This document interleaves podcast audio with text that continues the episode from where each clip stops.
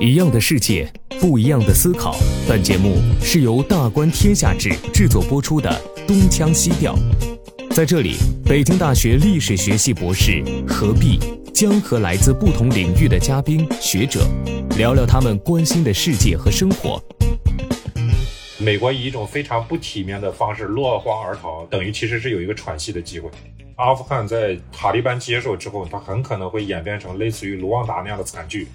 新的这种二十世纪的马尔萨斯陷阱呢，它是跟技术进步相关，但它又是在局部地区发生的。这个地方享受了现代化的成果，多生了人，结果多生出来的人口反而成为诅咒。啊，他就非常聪明的找到了一条道路。这条道路啊，就是在一个国家在现代化过程中呢，它会产生一些治理上的新需求。大家好，欢迎收听由大观天下志制作播出的播客《东腔西调》，我是何必。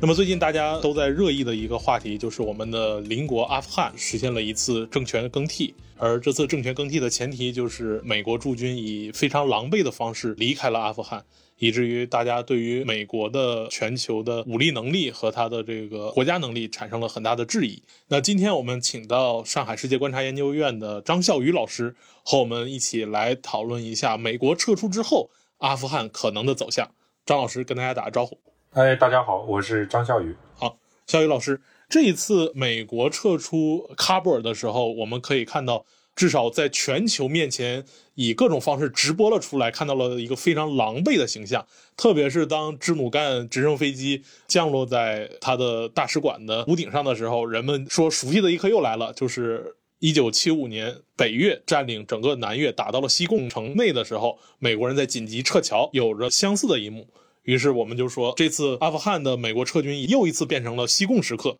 拜登作为总统也在反复说，这不是西贡时刻，我们的撤侨还是很成功的。那您怎么理解美国这次在阿富汗比较狼狈的撤出？谢谢啊。首先，我觉得这美国的这次撤出，在历史上的各种撤出来讲，那已经完全不算狼狈了，还算体面。直升机那个状况，那比较震撼。咱们想一想，当年啊，那他从那个撤销对这个蒋介石的援助啊。从那个德黑兰撤走的时候，就是他决定那个伊朗人质事件那次，对对对，不再支持，呃，对伊朗人质事件的那个时候，不再支持那个巴列维的时候，包括他那个后来就是从南越撤出的时候，应该说那几次撤出对美国的地缘政治利益的影响要大得多了，因为阿富汗这个地方，那你论这地缘政治重要性，那肯定跟中国、跟伊朗、跟这个越南那是没办法比的。新都库什山，这是全世界大概离海洋最远的一个地方，也就是离这个国际商贸最远的一个地方。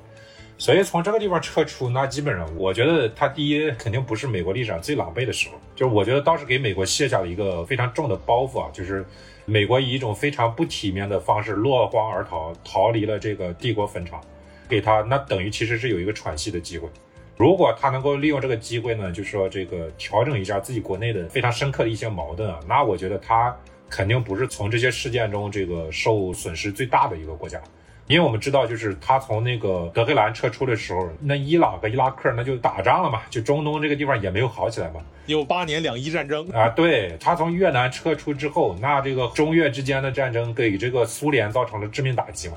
他从这个很多比较乱的地方撤出，最后其实受损的很可能不是他自己啊，因为他的地缘政治条件实在是太得天独厚了。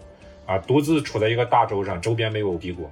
啊，所以我觉得就是咱们要看这个事儿的话，还是得有一些大历史的格局。嗯，也就是说，其实上两期和施展老师聊的时候，他也提到说，阿富汗作为帝国的坟场，并不是说让历次入侵他的帝国身死国灭，而是说他其实是任何一个想要入侵他的帝国霸权，在这里都变成了一个不断流血的伤口。无论是英国还是俄国还是美国，其实在这里都是花了大量的钱，并没有达到他的政治目的，而不得不去撤出来而已，并没有让他这个母国本身立刻的就生死国灭了，所以它是一个不断流血的伤口。啊，对的，我觉得施展老师打的这个比方非常形象。那抛开美国，我们回到阿富汗，因为正如您说的，美国撤出以后，由于它的地缘政治优势，它作为一个我们可以说是最大的岛国，它完全可以不去理欧亚大陆上这么一个鸟不拉屎的山地国家，它日后可能会演化成什么样子，它可以再去自我调整，有了新的战略部署。但是我们作为阿富汗的陆地上的邻国，却不得不要去面临美国撤走之后，阿富汗这个国家可能会演变出的某些不确定性。那从近代历史的这种变化来看，您觉得阿富汗在美军撤走之后，它极有可能会特别类似的一种演变的路径是什么样的？对你这个问题非常好，就是我在当时看到这个阿富汗的新闻之后，其实我个人是非常担忧的。为啥呢？因为从我自己的角度来看啊，我觉得阿富汗在塔利班接手之后，它很可能会演变成类似于卢旺达那样的惨剧。就是我们知道，一九九四年发生在非洲卢旺达这个地方，哦，那就几个月啊，那就三个月不到，然后这个卢旺达大屠杀造成了这个一百万人左右的死亡。九四年啊，那个还是冷战结束啊，全球化这个正在方兴未艾的时候，就是居然能够搞出这样惨烈的这个事情。我觉得这次阿富汗很可能会往这个方向去发展，所以我个人来讲，我其实对他是非常担忧的。就是一方面是因为这个出于人道主义对于阿富汗人民的同情，另一方面也是出于对于中国国家利益的这个关切。我觉得，因为你的邻国如果演变成卢旺达的话，呃，那肯定会对你造成很大的影响啊。因为我们后来知道，就是卢旺达屠杀发生之后呢，各个邻国都受到大量难民的冲击啊，然后这个局部战争的困扰。啊，然后地方政府治理能力的劣化，因为卢旺达它本身它那个治理能力劣化之后，它很多基本的公共服务啊，它都提供不了，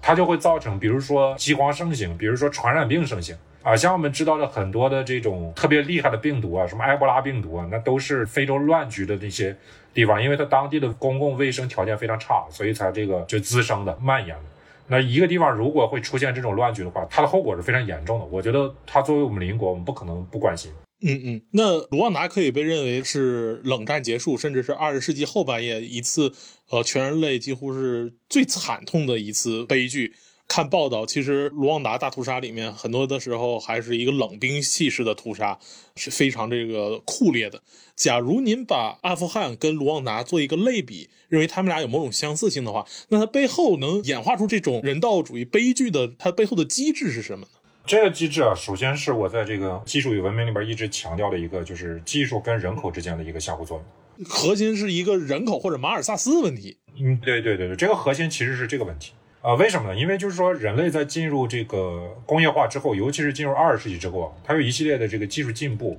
它可以造成短期内的人口爆炸。首先要了解一个基础知识啊，就是其实在过去的漫长的历史上，人类的这个自然寿命啊，其实并不短。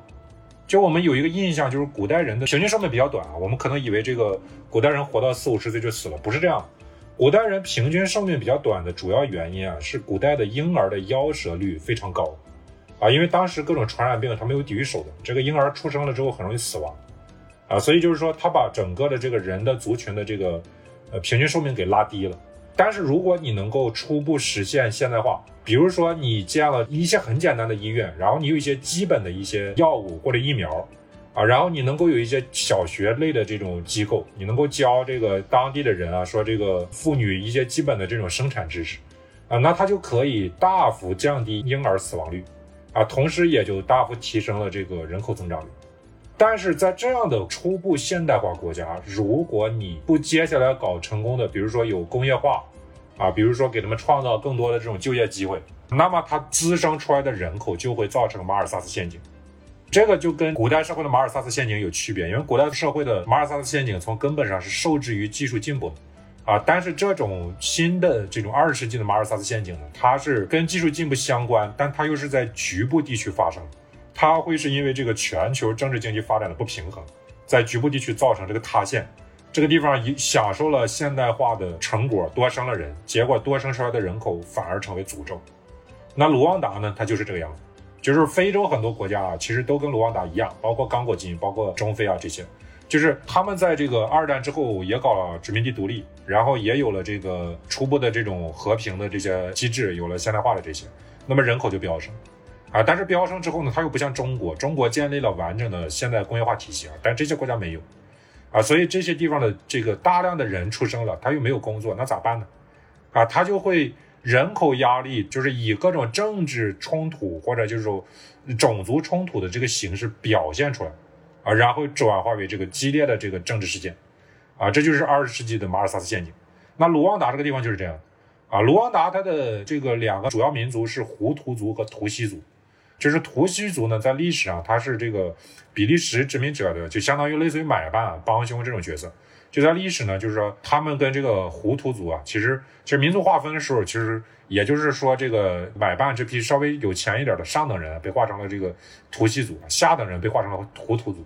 啊，但是这种种族仇恨呢，就被人为的制造出来了，这一点也很重要。你如果理解了什么主义啊，什么民族的核心精神，你会发现他很爱好和平啊，而不是这样的，就是他很多种族仇恨啊，就是跟这个种族本身的哲学信仰、意识形态没有直接关系，它是被人为制造出来的。就是你一旦这个地方有人口危机，有这种马尔萨斯陷阱，你它就会引发这种灾难。所以到一九九四年的时候呢，就是胡图族和图西族，它就爆发了这种激烈的种族冲突。进而演变成这个种族大屠杀，短短的三个月不到的时间内屠杀了一百万。我认为，为什么就是说这个阿富汗很可能会重演这个悲剧呢？我们首先看人口啊，一九七九年苏联进军阿富汗的时候，阿富汗的总人口大概是一千三百多万人。咱们现在一看呢，从七九年到现在过的就是四十年，它已经增长到这个三千八百万人，将近就等于说翻到原来的三倍。啊，那就是说这个人口危机首先已经非常厉害。其次，阿富汗过去从苏联入侵开始算起，这四十年间，他就没有好好搞现代化。他之前就是被这个美军支持，那个阿富汗政府存在期间，你基本上都是靠美国的援助养活的。他自己他是没有这种建立现代工业体系、容纳这么多人口的这个能力。那你这么多人口，你要吃饭，你去哪儿呢？他一定会人口压力引发政治动荡，这几乎就是一个历史规律。那么。既然存在了这样一个治乱之源的话，它有没有一些意识形态会引发这个种族仇恨呢？啊，是有的，啊，因为我们知道，就是说塔利班的意识形态，它其实是两个东西的组合，啊，一个叫做帕什图瓦里，就是普什图部族伦理，可能这么翻译比较恰当，就瓦里是一种规矩的意思啊，就是说帕什图瓦里是什么意思呢？就是阿富汗的主体民族或者原生民族来讲，它是普什图人，普什图人在历史上是游牧民族啊，就是这个兴都库什山的游牧民族，那个战斗力也是很强。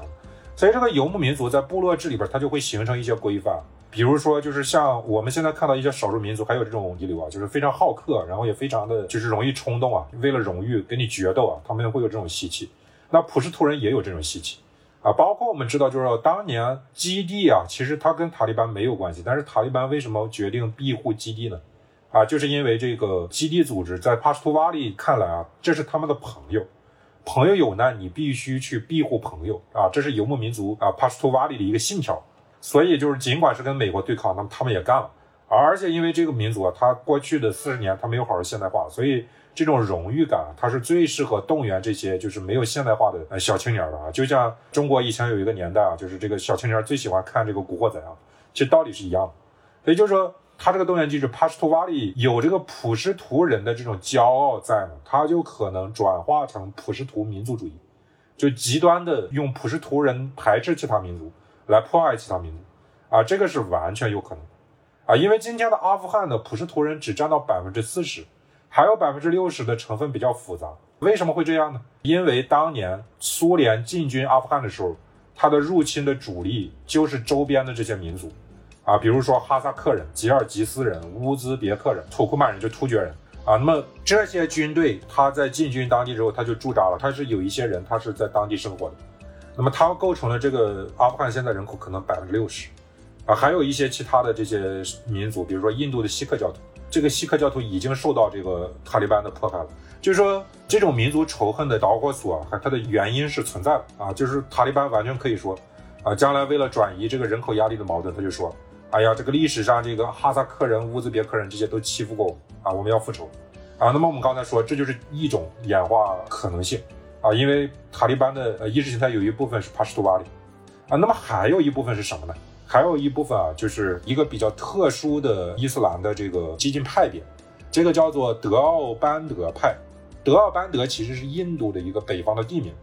那么当地有一个很有名的神学院，叫德奥班德神学院，就是它是一个伊斯兰的激进主义的这个诞生地。包括印度当年有一个部长，忘了是哪一个部的，叫 j i r a j Singh，就是辛格啊。辛格说德奥班德神学院是恐怖主义的发源地。那么塔利班的这个意识形态呢，就受到这个德奥班德的激进主义的呃巨大的影响啊，就是它是非常激进的，非常原教旨啊，它很像一个瓦哈比这个主义啊，但是它是这个德奥班德版。啊。那么受到这种激进的这种宗教主义的影响呢，塔利班政权在面临如果遇到这个人口危机的话，他也完全有可能对周边的世俗国家政权展开这个攻击。啊，因为我们看到他的那个在作战的时候，盟友啊，他有一些这个被国际定性为恐怖主义的组织啊，比如说乌兹别克伊斯兰运动，那跟塔利班都有密切的千丝万缕的关系。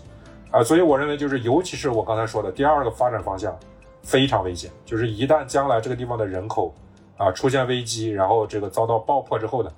啊，那么它可能会联合这些伊斯兰激进主义啊。渗透到周边国家，从而对我们的安定和和平造成巨大的威胁。当然，第一个方向也是有威胁的，因为不管什么情况，这个地方如果发生类似于啊卢旺达的惨剧，啊我觉得都会对我们造成非常不利的影响啊。所以这个事情一定啊，在我看来是，咱们现在不是幸灾乐祸的时间，咱们现在是要提高警惕、未雨绸缪的时间。否则的话，嘲笑美国，等咱们这个国家利益得到保护之后，可以尽情的嘲笑。现在的首要任务是要保护国家利益。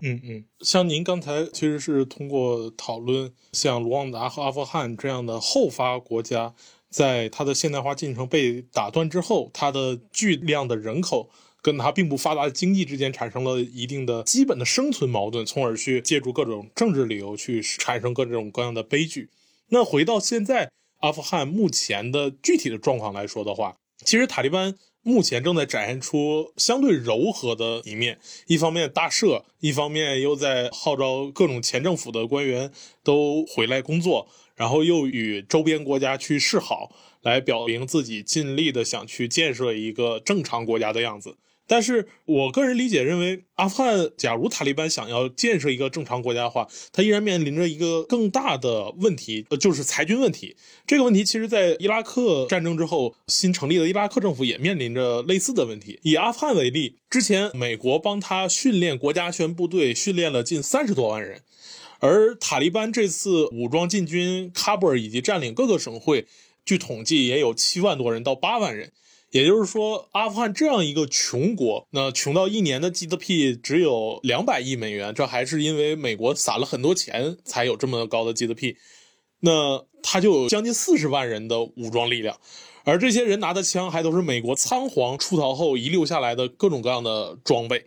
而且这四十多万人又都是青壮年的男人，没有经过正常的教育，非常容易冲动。那很快，他就会对于塔利班想要建立的中央政府来说的话，他一下子就要面临一个裁军的问题，因为他的国家养不了这么多人。但是他要裁军的话就很麻烦，就像您说的，塔利班有很大的一部分的意识形态其实是极端伊斯兰意识形态去支持着他。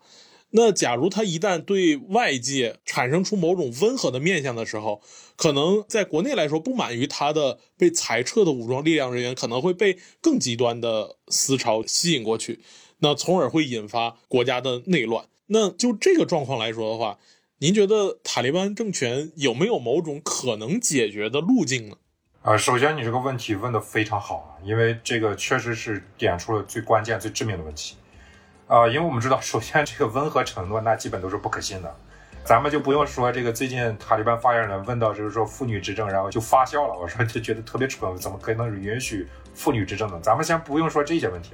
咱们就看历史啊，其实这种落后地区的这个政府一开始他做出承诺，他到后边遇到现实困难的时候他都不认的，包括他内部他也会引发这个内斗和纷乱，比如说缅甸啊。当年这个缅甸独立的时候，昂山将军跟军队的这个军方的这些关系很好。但是当独立之后，发现面临到建国的非常多的困难之后呢，双方就反目成仇了。然后这个军方就把昂山将军给刺杀了啊，然后留下一个女儿，就是昂山素季。就这种程度啊，咱们就不用当真了。就是如果后边是顺风顺水的，那大家都好；但如果后边有问题，那就白刃不相饶啊。所以就是说，第一是这个承诺信守不住啊，第二个就是你的确点出了最关键的问题，就是这个裁军问题。因为我们知道，美国打完伊拉克之后，也是因为这个裁军问题，才有了后来的。所谓的伊斯兰国，ISIS，对，就是因为 IS 的主力武装部队，其实就是在打完伊拉克战争之后被美军就地解散的这些伊拉克军队啊，他们有非常熟练的这些作战技巧啊，训练有素啊，然后才搞出了这么一个大的毒瘤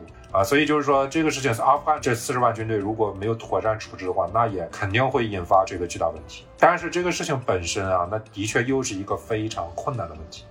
啊，因为我们纵观历史案例的话，就是说，在完全理想的情况下，能够借鉴的道路是谁呢？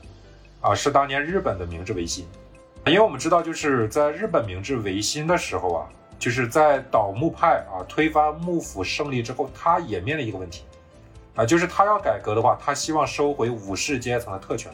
第一是日本当时有几百万武士，第二是这个武士也是他们倒幕的重要力量，就是人家。给你这个拼了命干完活了，你一脚把人踢开，这现实吗？这肯定不现实的，肯定要造反，碰谁都要造反的，就不光是武士的问题，也不光是塔利班的问题，那怎么办呢？啊，所以当时的这帮日本明治维新的精英啊，比如说像伊藤博文这些人啊，他就非常聪明的找到了一条道路，这条道路啊，就是在一个国家在现代化过程中呢，它会产生一些就是治理上的新需求。比如说，你古代政府你没有铁路啊，你也没有什么银行啊，没有邮局啊这些，但是你国家要搞现代化，都要有这些新设部门。那当时日本呢，他就通过这个学习西方走现代化这个道路，他搞了铁路局、邮政局啊，国有银行，然后就让这些武士解下刀变成公务员了，啊，就等于说你的这个过去的贵族地位呢就没有了，但是我们通过国家发钱给你养起来，你也不用这个愁吃喝，你就。在新的部门里边就可以生活了啊，那这样就武士相对来说还是比较满意的，虽然也爆发过这个叛乱，但是很快就被这个明治政府给镇压了啊，所以这是一个就是我们看到啊一个比较理想的解决旧的这个革命中军队待遇的一个路径。但是伊藤博文那是什么样的人物啊？那在十九世纪那是第一等的人物啊，就是那放在东亚那肯定是最一流的政治家，几乎就是跟他一党的政治家都很少。而塔利班是一个阿富汗这个地方七九年打了四十年仗的，几乎没有现代教育的地方。那塔利班，我们怎么指望塔利班内部出现这么一个特别是如此理性、如此有大局视野、如此理解世界形势的政治家呢？我觉得很困难。所以就是说，如果说咱们那个纯粹从理想状况来讲啊，就把塔利班想象成一个全知全能的决策层啊，那我觉得有可能存在解。这怎么解决裁军问题呢？啊，那就是学日本啊。比如说，塔利班政府接管这个国家之后呢，就是看这个国家有什么资源可以打包。比如说，据有的那个调查机构说，这个阿富汗的这个矿产价值一万亿美元啊。然后，如果真的有这么多啊，塔利班政府就可以搞一个就是可行性报告，然后说这个矿，然后拿到国际上去找这个世界银行或者找其他国家的主权基金啊什么什么这种银行去做这个融资，或者就去借债，然后借来的钱呢，先用来搞这个国家的现代化建设，就是。搞出一个现代国家行政体系，把这些放下枪的这些武装人员呢，就都吸纳到这个体系里边啊，然后这个搞现代化，给他们发工资，给他们当公务员养起来啊，才有可能比较顺畅的解决这个问题。但是这对塔利班的要求太高，搞这个事情你要有这个搞企业的这个经验，要搞这个金融的经验。啊，要有国际视野啊，还要有丰富的历史知识啊，找到这个伊藤博文这个正确的这个历史经验啊，最后还要这个有一个本事，就是能够把这一切都在那个沙里亚法的这个法律体系里边，这个宗教体系里边给他解释通，给这个意识形态一个交代啊。你做到这些之后，你才有可能走这条路啊。但是啊在我看来，这条路简直那就太困难了，这个太理想啊，几乎就是不可实现啊。所以我对这个阿富汗的未来是相当担忧的。的确，如此想来的话。您这个给出的答案实在是过于理想，就毕竟阿富汗是一个四十年没有基础教育的地方，你不能指望阿富汗的领导人读《古兰经》能读出伊藤博文的这种觉悟出来。对，如果这个理想方案没有办法实现的，那怎么讲呢？就是说，因为对中国来讲的话，就是我觉得这个时候我们没有办法站在最理想的角度来看的话，啊，那我们就只有站在一个比较现实的角度来看，就防止阿富汗的这个动乱啊，就是危害中国的国家利益。那么站在中国的角度来看呢，我觉得现在就是一个比较明确的结论，就是这个灾难恐怕是很难避免啊。那么让这个灾难不要转化为这个地缘政治上的这个问题啊，比如说局部战争啊，那就是一个很重要的一个方向啊。因为这个地方一旦有局部战争的话，它会迅速成为大国的这个政治角力场。比如说，因为普什图人他本身他对这个突厥啊这些，因为土库曼嘛，就是。他对土厥民族，他也是有仇恨的啊。那么土耳其也有可能介入，而我们知道，就是说这个中亚的泛突厥主义呢，最大的幕后黑手就是土耳其，所以防止土耳其在这个地方搞地缘政治渗透，也是我们重要的目标啊。再比如说这个，印度也一直想介入这个事情，就是塔利班跟巴基斯坦的关系相对比较好，呃，因为这个巴基斯坦北部它那个都是普什图人的地区啊，就是跟阿富汗的普什图人是一个民族，就是所以就巴基斯坦是三个承认塔利班的国家之一。但是巴基斯坦当然就是说这个他也对这个塔利班有所提防。呃，因为他害怕这个阿富汗的普什图人跟这个巴基斯坦就是搞到一起，然后搞独立。啊，但 anyway 就是说，印度有出于压制巴基斯坦的考虑，也出于保护这个阿富汗境内的锡克教徒的考虑啊，他也有可能会那个介入到这里面，就是因为确实我就看到好像有新闻说，这个印度啊准备派出军队，然后到这个相关机场去维护秩序了啊，就说这个事情就会搞得非常复杂。呃，我想呢可能站在中国的利益的角度来讲呢，如果不能够避免这个巨大的人道主义灾难的话，或者退一步啊，就防止这个地方变成这样一些各种中等强国。因为按照中国的标准，中等强国；按照世界的标准，已经算是强国了。就土耳其和印度还有俄罗斯这样的国家，呃，就防止这些国家在这个地方插手，然后搞成一个地缘政治的灾难性黑洞。啊，所以我们可能要考虑实施某种什么，就是安全机制啊等等这些。但是这个，因为这就涉及到很多军事方面的专业的东西，那我就不是专家了。但是我从国际政治的角度来讲，我想这种提前的考量和未雨绸缪是非常必要的。非常感谢肖宇老师对这次美军撤出阿富汗后续的问题做出如此深刻的剖析。那的确，正像您说的。出于这个中国的国家利益和西部边疆安全稳定的这样一个角度来说的话，我们对于阿富汗的关注也不能仅仅限于当下呢美军的狼狈之态和塔利班呃所表现出的表面上的温和和柔软。那我们必须要对这种事情有多一步甚至多三步的思考，去防止这个地方出现一个地缘政治和人道主义灾难的黑洞。那非常感谢肖宇老师今天做的如此精彩的剖析，谢谢您。